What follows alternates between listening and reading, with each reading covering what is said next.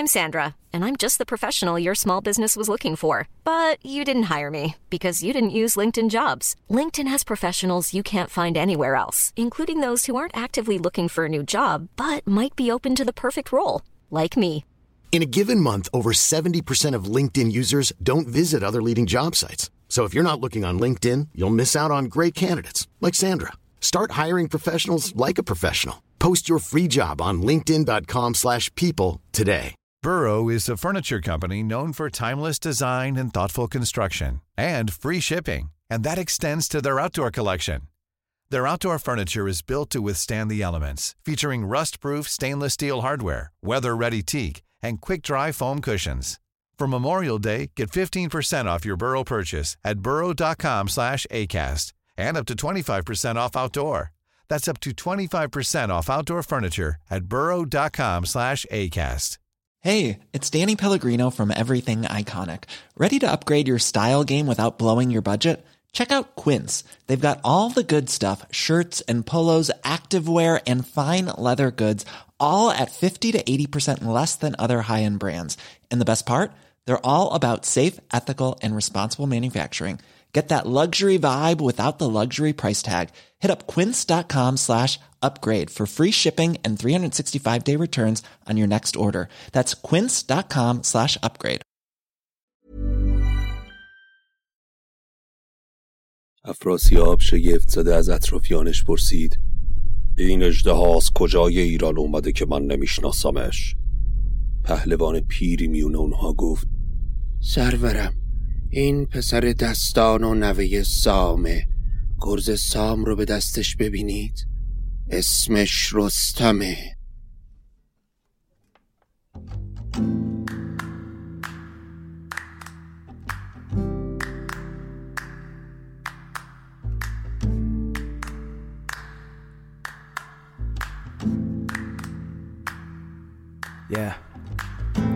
اگه حالت گرفته است، چشات پف کرده و خسته است، پاشو چای دم کن، کیک تو فرن بشین و گوش کن به داستانامینو فرن.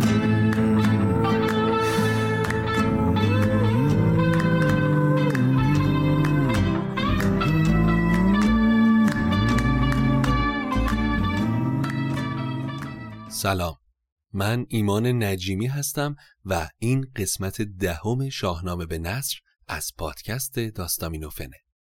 داستامینوفن پادکستی که من داخل اون برای شما قصه میخونم. حامی داستامینوفن برند محبوب میهنه که برای پروژه شاهنامه به نثر همسفر این پادکست شده.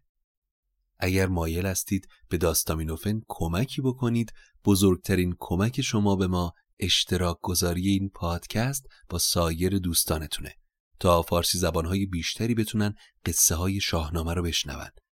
همینطور میتونید از طریق لینکی که در توضیحات هر اپیزود هست به داستامینوفن کمک مالی کنید، هر مقدار که صلاح دونستید، البته کاملا اختیاریه. امیدوارم از شنیدن قسمت دهم یا کیانیان لذت ببرید. خب، توی اپیزود 8 گفتیم منوچهر که به پایان عمر نزدیک شده بود، نوذر پسرش رو به جای خودش به تخت پادشاهی ایران نشوند.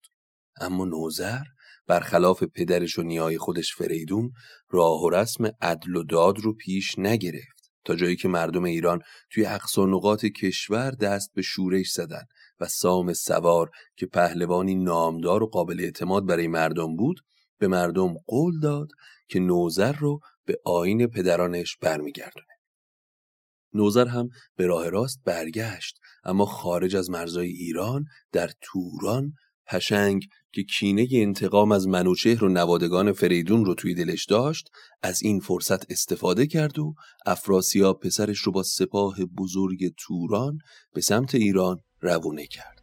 و طی جنگ‌های متعددی که شکل گرفت، نوذر اسیر افراسیاب شد و بعد به دست افراسیاب هم کشته شد و ایران بدون پادشاه موند. خبر کشته شدن نوذر به توس و گستهم رسید. تمام ایران شهر به سوگ و ماتم نشست. اکثر پهلوانای ایرانی به سمت زابلستان، یعنی منطقه‌ای که خاندان نریمان برش حکومت می‌کردن، حرکت کردند و با زال، سوگند یاد کردند که به خونخواهی نوذر کمر به جنگ ببندند. زال هم که خبر کشته شدن نوذر بهش رسید گریان و پریشون شد، چرا که زال و نوذر با هم مثل برادر بودن.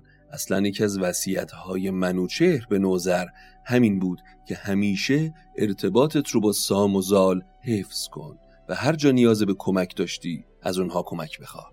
پس زال به ایوان کاخش اومد و جلوی همه بزرگان و پهلوانای ایران زمین بلند سوگند یاد کرد که تا انتقام نوذر رو نگیره از پا نشینه. اما خیلی زود از هر گوشه ایران سپاه به سمت زابلستان اومد تا زال با یک سپاه عظیم افراسیاب و سپاه توران رو از ایران بیرون کنه. اما خبر این اتفاق به ساری رسید. ساری کجاست؟ همون جایی که الان اغریرث برادر خوشقلب و دانای افراسیاب که گفتیم اسرای ایرانی رو با هزار خواهش و تمنا از زیر تیغ افراسیاب به سلامت گذرونده بود و اونجا زندانیشون کرده بود. یکی از ایرانیایی که در ساری خبر رو به اغریرث رسون گفت: اغریرث، سپاه عظیم ایران به سپهبدی زال داره به این سمت میاد. دیر یا زود جنگ خونینی به پا میشه. این ایرانیایی که اینجا زندانیان نه سربازن نه توی جنگ شرکت کردن. اگر تو زودتر این اسرای ایرانی رو آزاد کنی هر کدوم به یه سمتی میرن و تا آخر عمر داغوی تو میشن.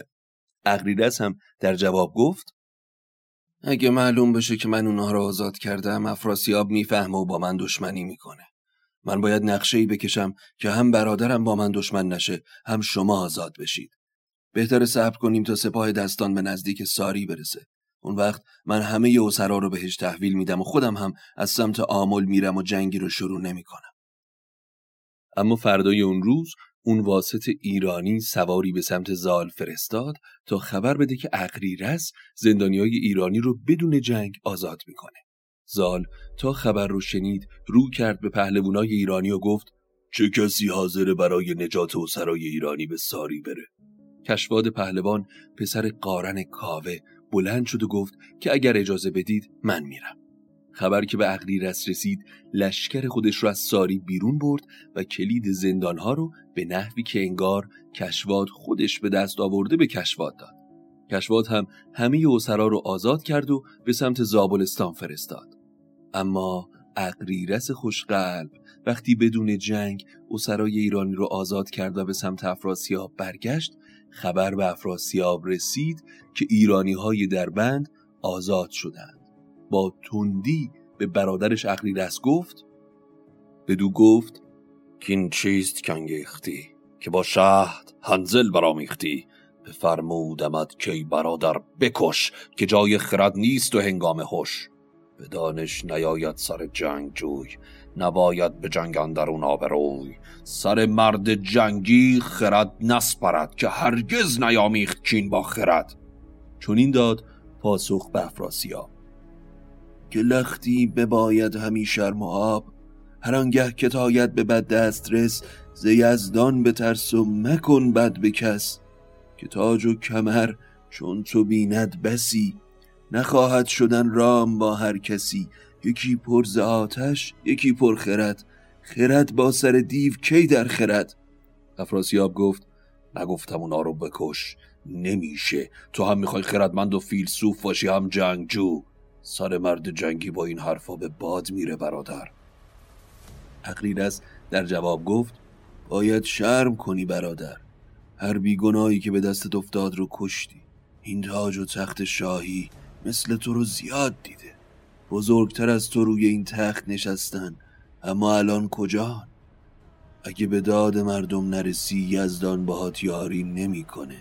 ننگ ابدی کل خاندانت رو میگیره. افراسیاب، کل دنیا با آزار یه مورچه نمیارزه. این دنیا خیلی بهتر و بیشتر از تو در بدی کردن استاده. اما افراسیاب وقتی حرفای برادر رو شنید خون جلوی چشماشو گرفت و شمشیرش رو کشید.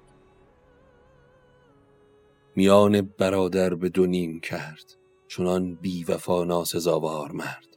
و این پایان کار اغریرث مهربان بود. اما وقتی خبر این اتفاق به زال رسید گفت: وقت افراسیاب داره به سمت سرنگونی میره، خون همیشه قاتل خودشو پیدا میکنه و به سزاش میرسونه. زال سپاه ایران رو جمع کرد و از سمت دیگه افراسیابم با خبر شد. یواش یواش جنگ طلاییدارا شروع شد. طلاییدار به چه معنی اینجا؟ این رو باید توضیح بدم، چرا که در طول این اپیزودها بارها با این واژه روبرو میشیم.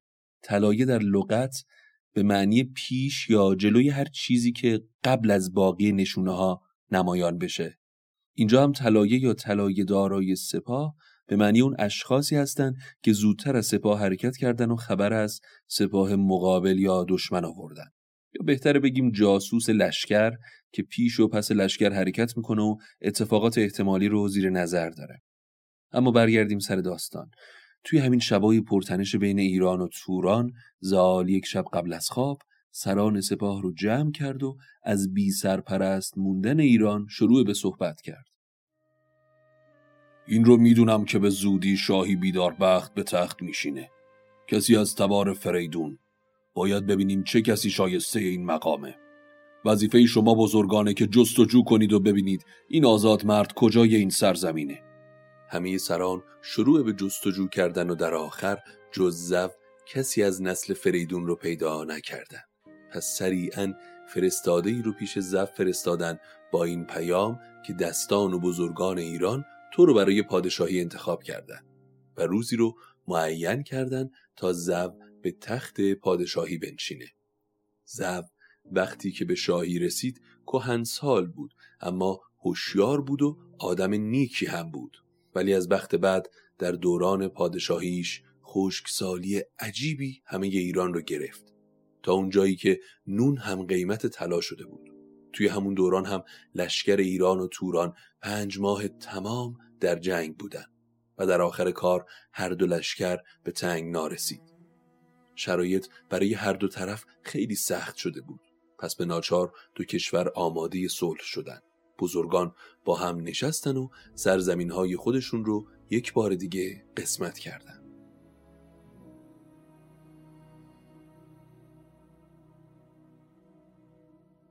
اما پشنگ پادشاه توران، این مرد فرصت طلب و کینه‌جو که توی قسمت قبل گفتیم که آتش کینه ایران و توران رو بعد از سالها دوباره زنده کرد، این بار خبر بهش رسید که افراسیاب اغریرز برادرش رو با شمشیر به دو نیم کرده.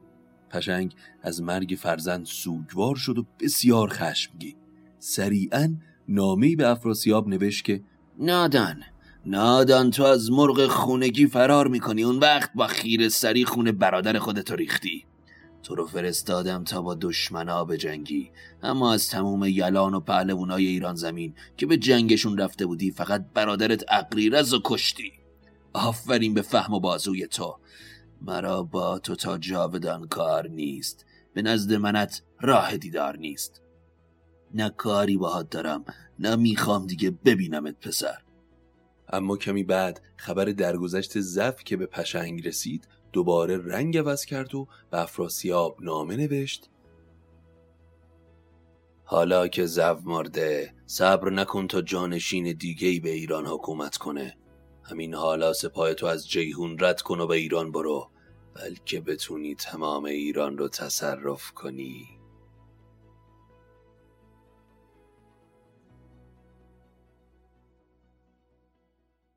وقتی خبر لشکرکشی افراسیاب به ایرانی‌ها رسید، همه بزرگان و پهلوانای ایرانی آماده رزم شدند و با دل پر و عصبانی به سمت زابلستان رفتند. اول با درشتی به سمت زال رفتن و گفتن: ای پهلوان، تو این شرایطی که پیش اومده رو خیلی ساده گرفتی. از روزی که بعد از سام سوار تو جهان پهلوان ایران شدی، این مردم یه روز راحت نداشتن. حالا هم که سپاهی مثل سیل از توران تو راه ایرانه. اگه میتونی برای اون یه چاره‌ای پیدا کن، اگرم نمیتونی کنار وایسا تا ما خودمون به جنگ بریم و جونمون رو فدای ایران کنیم. شما بزرگان خودتون میدونید از وقتی پهلوان شدم این سرزمین سواری مثل منو به خودش ندیده. شما دیدید که هیچکس قدرت این رو نداره که گرز من از روی زمین برداره. از وقتی که از پیش سیمرغ اومدم تمام روز و شبم و فدای این سرزمین کردم. که من اینجا اضافه میکنم که دروغ میگه. برای اثبات حرفم هم شما رو ارجاع میدم به اپیزود 5 و 6 که مفصلا به زال پرداختیم. یه جوری میگه همه شب و روزامو فدای این سرزمین کردم، انگار ما یادمون رفته آقا برای ایشانوش و شکار رفته بود تا مرز کابلستان که عاشق رودابه شد و شبا تناب مینداخت از دیوار میرفت تو اتاق رودابه خانم تا صبح گودی گودی. و حالا بگذریم، نمیخوام وارد اون مسائل شم. ببخشید، گاهی اوقات این شخصیت‌های شاهنامه من رو تحریک میکنن که خودم وارد جریان قصه شم. به هر حال آقای زال داشتن در ادامه میفرمودن که شما میدونید در تمام عمرم برای ایران جنگیدم. حالا که پیر و خسته شدم توان جنگای طولانی رو ندارم، اما به لطف یزدان پسرم رستم در جهان یگانه است. فقط اسب جنگی نیاز داره تا بتونه به جنگ بره، چرا که اسبای تازی قادر به کشیدن تن و اسلحه اون نیستن. رستم که خودش هم توی اون مجلس بود گفت من برای این مردم و سرزمین آماده جنگم. و شب که رسید به سراغ پدرش زال رفت و گفت پدر لطفاً منو به دشت نبرد بفرست. زال هم در جواب گفت ای پسر، دهنت هنوز بوی شیر میده، هنوز جنگیدن برات زوده. من گفتم تو اگر اسب شایسته‌ای پیدا کنی به جنگ میری، اما تا اسب پیدا بشه تو هم بزرگتر و دلیرتر میشی. اون وقت به جنگ برو و دشمنای ایرانو از سر راه بردار. بفرمایید اینم از آقای زال. عجب بلاییه. اما رستم در جواب گفت پدر تو دلیریای منو فراموش کردی. یادت رفته در کوه سپند چه کار کردم، پیل سپید رو چطور از پا در آوردم. حالا هم وقت رزم و جنگه. اون چه کردی بزرگ و دلیرانه بود، اما این بار افراسیاب پیش روته. من آدم آرامش نیستم پدر، صبر کن تا منو توی میدون جنگ ببینی. حالا هم میخوام برم تا اسبی پیدا کنم که تاب و تحمل منو توی میدون جنگ داشته باشه. گرزی پیدا کنم که مثل کوه به سر دشمنام بزنم، گرزی که با اون بتونم پشت فیل و به خاک بمالم. زرهی پیدا کنم از ببر بیان که از آب و آتیش آسیبی بهش نرسه. یادگار سام رو که برام مونده بهت میدم. گرز سام این همون گرزیه که با اون فیل سفید رو از پا در آوردی. رستم گفت پس حالا اسبی میخوام که این گرز رو بکشه. هرچی گلی اسب بود آوردن کنار زابلستان. رستم رفت روی یک جای بلند تا بتونه از اونجا حرکت اسبا رو نگاه کنه، اما هر اسبی رو که انتخاب میکرد و میآوردن. تا رستم دست به کمر اسب میذاشت تا بشینه روی اسب، کمر اسب خم میشد و شکمش به زمین میرسید. القصه از بین همه این اسبایی که میآوردن هیچ کدوم برای سواری رستم مناسب نبود. ولی یکی مادیان تیز بگذشت خنگ، برش چون بر شیر و کوتاه لنگ. دو گوشش شد و خنجر آبدار، بر و یال فربه میانش نزار. یکی کره از پس به بالای او، سرین و برش هم به پهنای او. توی همین حین یه اسب سفید با دو تا گوش مثل خنجر و سر و گردن قوی و فراخ و کمر باریک و کره‌ای با همون مشخصات پشتش از جلوی رستم رد شدن. این خنگی که گفتیم توی اون بیت یکی مادیان تیز بگذشت خنگ، خنگ اینجا به معنی اسب سفیده ها، نه کودن و اینها. رستم سری کمندش رو برداشت تا کره اسب رو بگیره، ولی چوپان اسبا اومد جلو و گفت اوی اسب مردم رو چی کار داری؟ نباید اسب مردم رو بگیری. مگه این اسب متعلق به کسیه؟ هیچ داغی رو بدنش نیست که نشون بده. یه داغش نباشم و ما اسمشو گذاشتیم رخش، گاهی هم بوربرش صداش میکنیم. 3 سال به دنیا اومده، خیلی ها اونو میخوان ولی کسی تا حالا نتونسته اونو بگیره، چون مادرش تا کمندی دست کسی ببینه مثل شیر حمله میکنه. ما هم نمیدونیم چه رازی تو زندگی این اسب هست. اصلا از من میشنوی خیال این اسب شو عمو، چون اگه مادرش ببینه میخوای بگیریش، چو مادرش بیند کمند سوار، چو شیر اندر آید کند کارزار. خب من یه نکته دیگه هم بگم. این بورابرشی که گفتیم به معنی اسبیه که سرخ رنگ باشه اما خالهای سفید داشته باشه. این ویژگی های ظاهری رخشه دیگه. خود رخش هم به همین معنیه، ترکیبی از سرخ و سفید. این کمند هم که میگیم توی این شعرها که به معنی همون تناب و ریسمانه. رستم اینها رو که از چوپان خردمند شنید، کمند کیانیش رو به دست گرفت و جلو رفت، به سمت رخش انداخت. با اولین کمندی که انداخت اسبو گرفت. مادر رخش وقتی گرفتاریشو دید به سمت رستم حمله کرد، میخواست سر رستم رو به دندان بگیره. رستم چنان نعره‌ای زد که اسب سر جاش ایستاد و بعد به سمت گله برگشت.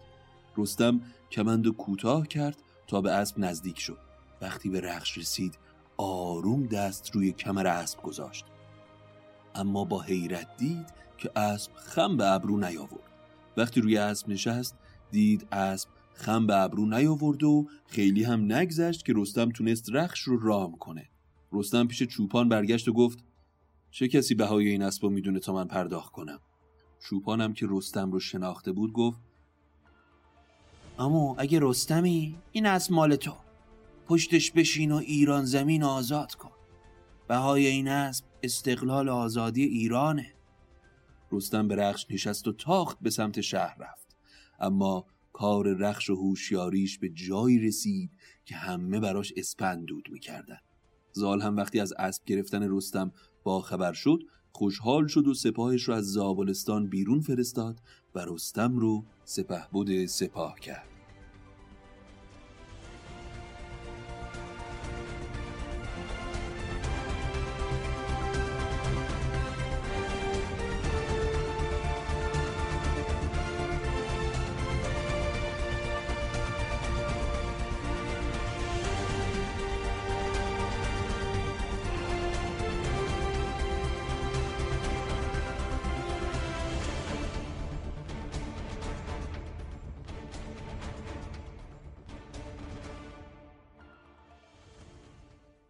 بهار رسیده بود و دشت ایران پر از شکوفه بود که رستم با سپاه از زابلستان خارج شد. و افراسیاب خبر دادن که سپاه ایران از راه بیابان به سمت دشت خور و ری میاد.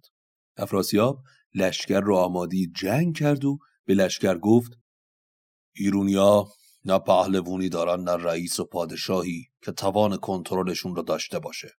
جنگی که اونا میکنن بیهوده است و ایران به زودی از آن ماست. از اون سمت هم زال به رستم گفت رستم لشکری فراهم کن و به البرز کوه برو، کیقباد رو که از خاندان کیانیانه پیدا کن و با خودت بیار. 2 هفته زمان داری پسر که بری و برگردی. رستم سری به اسب نشست و به سمت کیقباد حرکت کرد. توی راه با گروه‌های مختلف از تورانیان جنگ‌ها کرد و همه رو فراری داد. دلیران توران براویختند، سرانجام از رزم بگریختند، نهادند سر سوی افراسیاب، همه دل پر از خون و دیده پرآب. گروه‌های مختلفی از تورانیان پیش افراسیاب رفتن و گفتن با همچین رزمزنی از سپاه ایران برخورد کردیم. افراسیاب جنگجوی پرمکر و حیله‌ای به اسم قولون رو فرا خوند و بهش گفت یه گروه سرباز برگزیده بردارو به جنگ این رستمی که میگن برو. حواستو خوب جمع کن، تو ایرانی‌ها رو نمیشناسی، هر بازی ممکنه باهات بکنن، باهات آرومن و یهو به زمینت میزنن.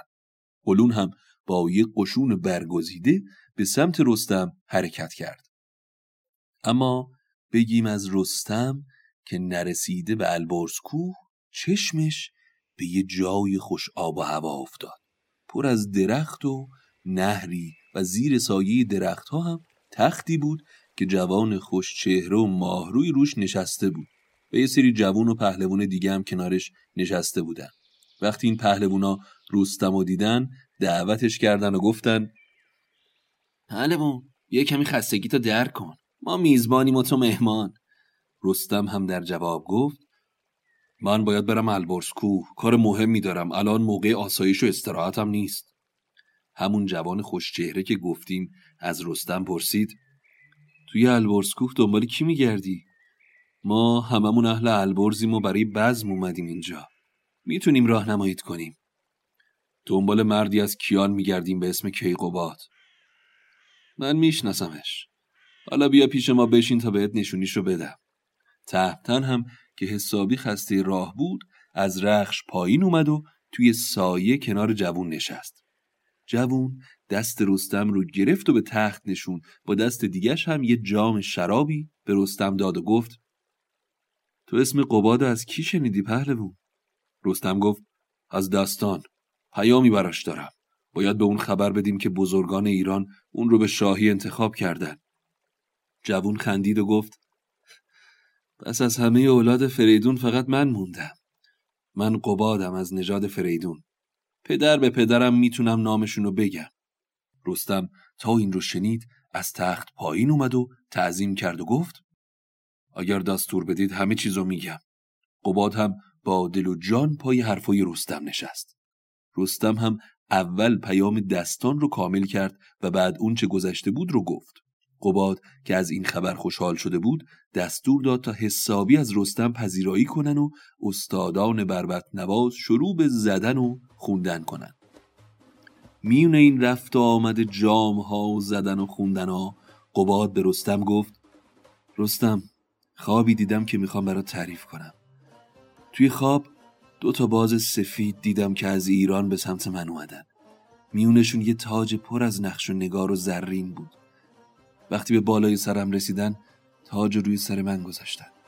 وقتی از خواب بیدار شدم دلم پر از امید بود. برای همین این بزم و مجلس و اینجا برپا کردم.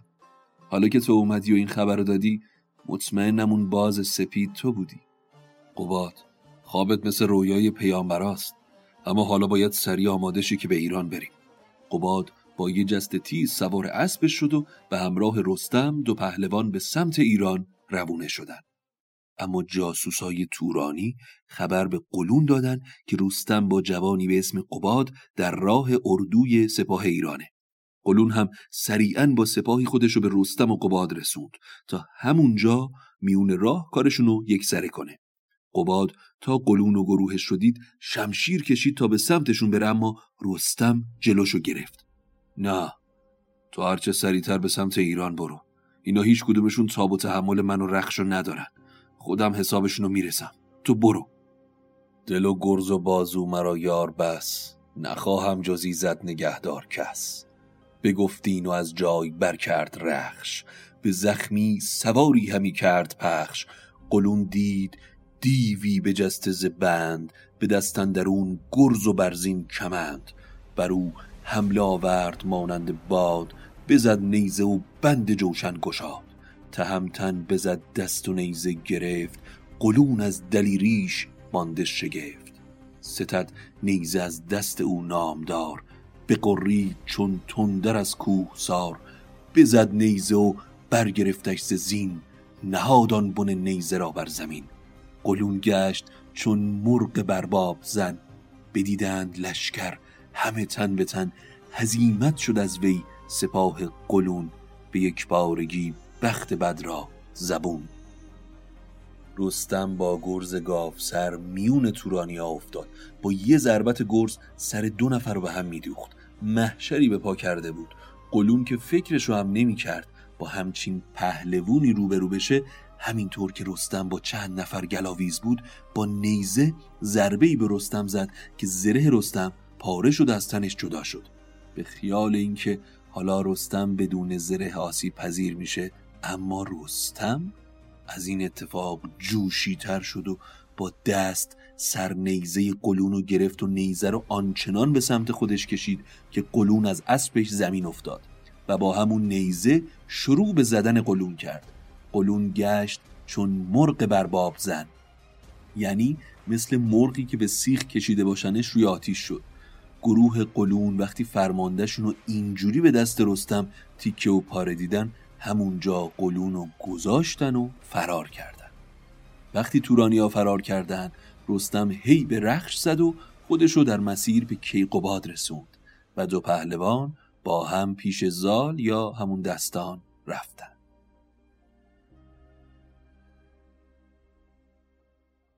اما آیین به تخت نشستن کیقوباد سریعاً فراهم شد و کیقوباد به تخت شاهی ایران نشست و سلسله کیانیان با اولین پادشاه خودش کیقوباد شروع شد و این رسماً خداحافظی بود با سلسله پیشدادیانی که تا امروز ازشون قصه گفتیم.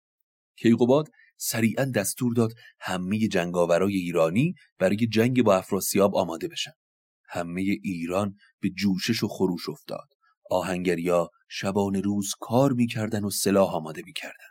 سربازای جوان هنر رزم یاد می‌گرفتن.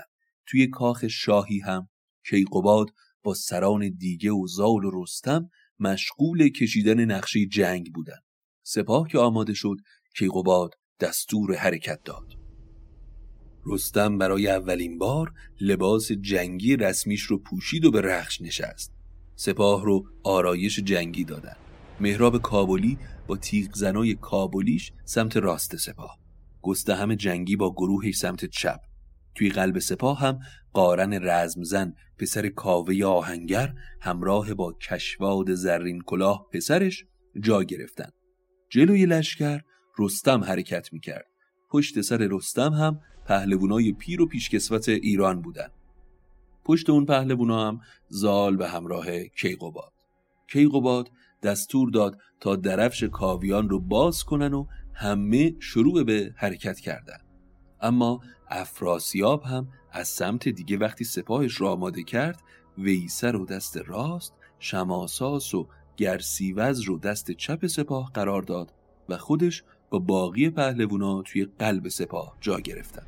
دو لشکر ایران و توران وقتی روبروی هم رسیدن، از گرد پای اسبا برآمد یکی ابر برسان قیر، سیاه گشت بر چرخ بهرام پیر. قارن کاوه وقتی درفش افراسیاب رو دید، فریاد زد و جلوی سپاه شمشیر چرخوند و گفت: یکی مرد خواهم سوار دلیر، که با من بگردد به میدان چو شیر. از تورانیان هیچ کس به میدون قارن نیومد. قارن وقتی دید کسی جلو نمیاد، خودش هی به اسب زد و به سمت سپاه توران تاخت. میون سپاه چشمش به کی افتاد؟ شماساس. اسبش رو به سمت شماساس حرکت داد، چرا که قبلا شماساس رو توی جنگ شکست داده بود. اما شماساس بارها با زیرکی از میدون جنگ قارن فرار کرده بود. به نزدیک شماساس که رسید، شمشیر رو کشید، به گفتا: منم قارن نامدار. بزد بر سرش تیغ زهرابدار. نگون اندر آمد شماساس گرد، بیفتاد و بر جای و در دم بمرد. چون این است کردار گردون پیر، گهی چون کمان است و گاهی چو تیر. رستم که جنگ و مردانگی قارن کاوه رو دید، خون توی رگاش به جوش اومد. با رخش پیش دستان رفت و گفت: پدر، افراسیاب کجای سپاه تورانه؟ لباسش چرنگیه؟ درفشش کدومه؟ اونو به من نشون بده تا به جنگش برم. امروز قصد کردم بند از کمر افراسیاب باز کنم. اما زال گفت: ای پسر گوش دار، یک امروز با خیشتن هوش دار، که آن ترک در جنگ نر رجده هاست، در آهنگ و در کینه ابر بلاست، درفشش سیاه است و خفتان سیاه، ز آهنش ساعد ز آهن کلاه، همه روی آهن گرفته به زر، نشانی سیه بسته بر خود بر، از او خیشتن را نگهدار سخت، که مردی دلیر است و پیروز بخت. بدو گفت رستم که ای پهلوان، تو از من مدار هیچ رنج روان، جهان آفریننده یار من است، دل و تیغ و بازو حصار من است. برانگیخت آن رخش رویین سم، برآمد خروشیدن گاو دم، چو افراسیابش به هامون بدید، شگفتید از آن کودک نارسید. ز ترکان بپرسید کین اژدها، بدین گونه از بند گشته رها، کدام است کین را ندانم به نام. یکی گفت: کین پور دستان سام، نبینی که با گرز سام آمده است، جوان است و جویای نام آمده است. اما رستم که جوون و مغرور بود، حرف پدرش زال به گوشش نرفت. نشان افراسیاب رو از پدر گرفت که افراسیاب با درفش سیاه و زره سیاه به میدان اومده، اما ساعد بند و کلاهش از طلاست و بالای کلاهش درفش کوچک سیاهی نصب شده. اما زال این رو هم گفت که مراقبش باش، چرا که جنگاوری دلیر و بیباکه، شود کوه آهن چو دریای آب، اگر بشنود نام افراسیاب. رستم هی به رخش زد و به سمت سپاه توران تاخت. چنان نعره‌ای زد که همه سربازای توران ازش ترسیدن. افراسیاب یهو حواسش جمع رستم شد، دید نوجوانی نارسیده اما پیلتن وسط میدون به اسب نشسته. از اطرافیانش پرسید: این اژدها از کجای ایران اومده که من نمیشناسمش و تا حالا اسمشو نشنیدم؟ پهلوان پیری میون اونها گفت: سرورم، این پسر دستان و نوه سامه. گرز سامو به دستش ببینید، اسمش رستمه. نبینی که با گرز سام آمده است، جوان است و جویای نام آمده است. افراسیاب اسبشو به جلوی سپاه هدایت کرد. رستم تا اون رو دید طبق نشونهایی که زال داده بود به سمتش حمله ور شد. دو جنگجو با هم شروع به جنگیدن کردند. رستم سعی کرد به افراسیاب نزدیک‌تر شه. حسابی که نزدیک شد دست انداخت و افراسیاب رو از روی زین اسب جدا کرد.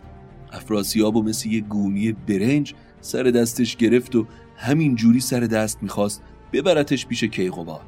افراسیاب همون بالا بین دست رستم مدام می جنبید تا خودش رو آزاد کنه که یک هو از همین جنبیدنا بند شلوارش پاره شد و اون بزرگوار با شورت ماماندوز از دست رستم به زمین افتاد. افراسیاب تا به زمین افتاد سپاهیان توران سریعا جلو اومدن و دور پادشاهشون رو گرفتن تا رستم نتونه برای بردنش برگرده. اما همین حین رستم دست دراز کرد و تاج افراسیاب رو از سرش برداشت و در حالی که به یه دستش کمربند و به دست دیگش تاج افراسیاب رو توی هوا تکون میداد به سمت قباد برگشت. همه پهلوانا به استقبالش رفتن. رستم گفت اگر کمربندش پاره نشده بود الان کت بسته پیش شما آورده بودمش. این کمربند و تاج رو پیش کیقوباد ببرید تا من جنگو تموم کنم.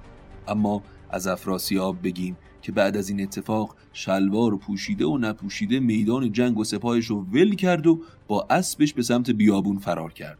کیقوباد وقتی از فرار افراسیاب خبردار شد دستور داد تمام سپاه به سمت سپاه توران بتازند. رستم و باقی پهلوانا هم میون میدون شروع به جنگیدن کردند. به روز نبرد آنیل ارجمند به شمشیر و خنجر به گرز و کمند برید و درید و شکست و ببست یلان را سر و سینه و پا و دست. تورانیا عقب نشینی کردند و از ری به سمت دامغان رفتن و از اونجا هم به سمت جیهون. ایرانیا وقتی سپاه توران رو تا اون سمت جیهون عقب زدن چرا که جیهون مرز بین ایران و توران بود دیگه، بعد هم با گنج فراوون و هزاران اسیر تورانی به سمت کیقوباد برگشتن. سپاه ایران که کامل برگشت کیقوباد دست رستم و زال رو گرفت و هر کدوم رو یک سمت خودش نشوند و بزمی برای این پیروزی برپا کرد. اما افراسیاب که گریزان به سمت جیهون فرار کرده بود یک هفته اونجا موند و مخفی شد تا در نهایت روز 8 تونست از جیهون رد بشه و خودشو به ایوان پشنگ پدرش برسونه. افراسیاب تا به پشنگ رسید به پدر گفت کلاه این جنگ همه گردن توه. ما بیهوده پیمان صلحمون رو شکستیم، جنگیدیم، کشته دادیم، اما چی به دست آوردیم؟ حالا قباد کینه تازه‌ای با تورانیا رو باز میکنه. اما همه اینا به کنار، زال فرزندی داره به نام رستم که هیچ کس توی میدون جنگ حریفش نیست. همه لشکر مازه هم بردارید، کس اندر جهان آن شگفتی ندید. این همه جنگیدم، این همه دلیر جنگجو دیدم، اما هرگز هیچ کدومشون شبیه به رستم نبودن. جنگیدن برای رستم مثل بازی میمونه، از جنگیدن لذت میبره. با این وجود هیچ راهی جز آشتی با ایرانیا نداریم پدر. من پشت و پناه لشکر تورانم، اما توان جنگ با رستم رو ندارم. حالا بیا و این سرزمین رو همونطور که فریدون بخش کرده بود بپذیر که همین خاک رو هم از دست ندیم. ما فکر میکردیم جنگ ساده‌ای در پیش داریم، اما ببین چقدر جنگجو از دست دادیم. بارمان، شماساس، خزروان، قلون، بیشتر از 2000 سرباز کشته شدن. پشنگ و افراسیاب ساعتها حرف زدن تا آخر افراسیاب پشنگ رو قانع کرد که از ایرانیان تقاضای صلح کنه. پشنگ برادر خودش ویسه رو که مرد زیرک و چرب زبونی هم بود با یک نامه و هدایای فراوون به سمت ایران فرستاد و تقسیم بندی مرزها رو همونطور که فریدون گفته بود پذیرفت. ویسه نامه رو به کیقوباد داد و کیقوباد در جواب گفت ما در جنگ پیش دستی نکردیم. شما اول ایرج رو کشتید، بعد افراسیاب به ایران سپاه کشید، نوذر رو کشت، برادر خودش اغریرث دانا رو هم به 2 کرد. اما از همه اینا میگذرم، آتیش جنگو خاموش میکنم. اون سمت جیهون از آن شما و این سمت هم برای ما، طبق همون تقسیم بندی که نیای من فریدون کرد. قباد نیکدل هم نامه‌ای مهرآمیز به پشنگ نوشت و صلح بین ایران و توران دوباره برقرار شد. قباد دستور داد تا شهر استخر رو آماده کنند و وقتی آماده شد به استخر رفت و شاه ایران ساکن استخر شد. قباد 10 سال تمام رو به گشتن جهان گذروند. شهرها و آبادی‌های زیادی رو توی ایران بنا کرد. اما صاحب 4 پسر شد. اولی کاووس، دومی کیارش، سومی کیپیشین و چهارمی کیارمینو و بعد از 100 سال که زندگی کرد تاج و تخت رو به کیکاووس سپرد و دار فانی رو فدا کرد.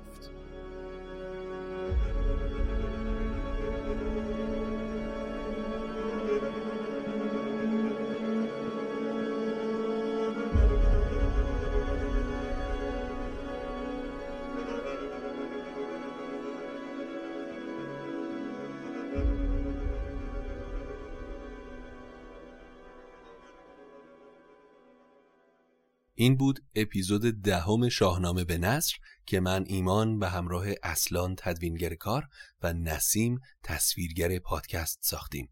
امیدوارم که از شنیدنش لذت برده باشید. برای دنبال کردن آخرین اخبار پادکست حتما ما رو با آدرس داستامینوفن به فارسی و انگلیسی در اینستاگرام و توییتر دنبال کنید. ممنون از برند دوست داشتنی میهن که حامی شاهنامه به نثره. تا قسمت بعدی، خدا نگهدار.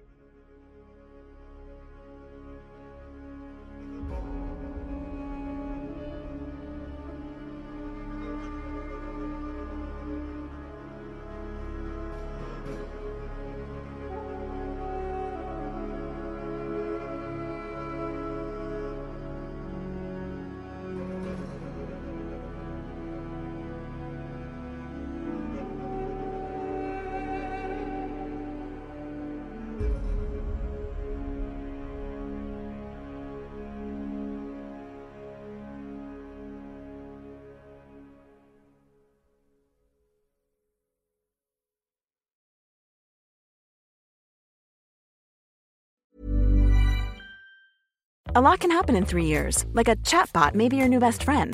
But what won't change? Needing health insurance.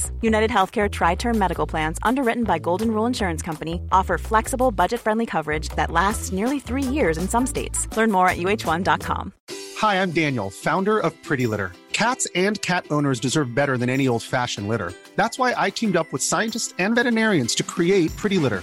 Its innovative crystal formula has superior odor control and weighs up to 80% less than clay litter. Pretty Litter even monitors health by changing colors to help detect early signs of potential illness. It's the world's smartest kitty litter. Go to prettylitter.com and use code ACAST for 20% off your first order and a free cat toy. Terms and conditions apply. See site for details. Planning for your next trip? Elevate your travel style with Quince. Quince has all the jet-setting essentials you'll want for your next getaway, like European linen, premium luggage options, buttery soft Italian leather bags, and so much more. And is all priced at 50 to 80% less than similar brands. Plus, Quince only works with factories that use safe and ethical manufacturing practices. Pack your bags with high-quality essentials you'll be wearing for vacations to come with Quince. Go to quince.com/pack for free shipping and 365-day returns.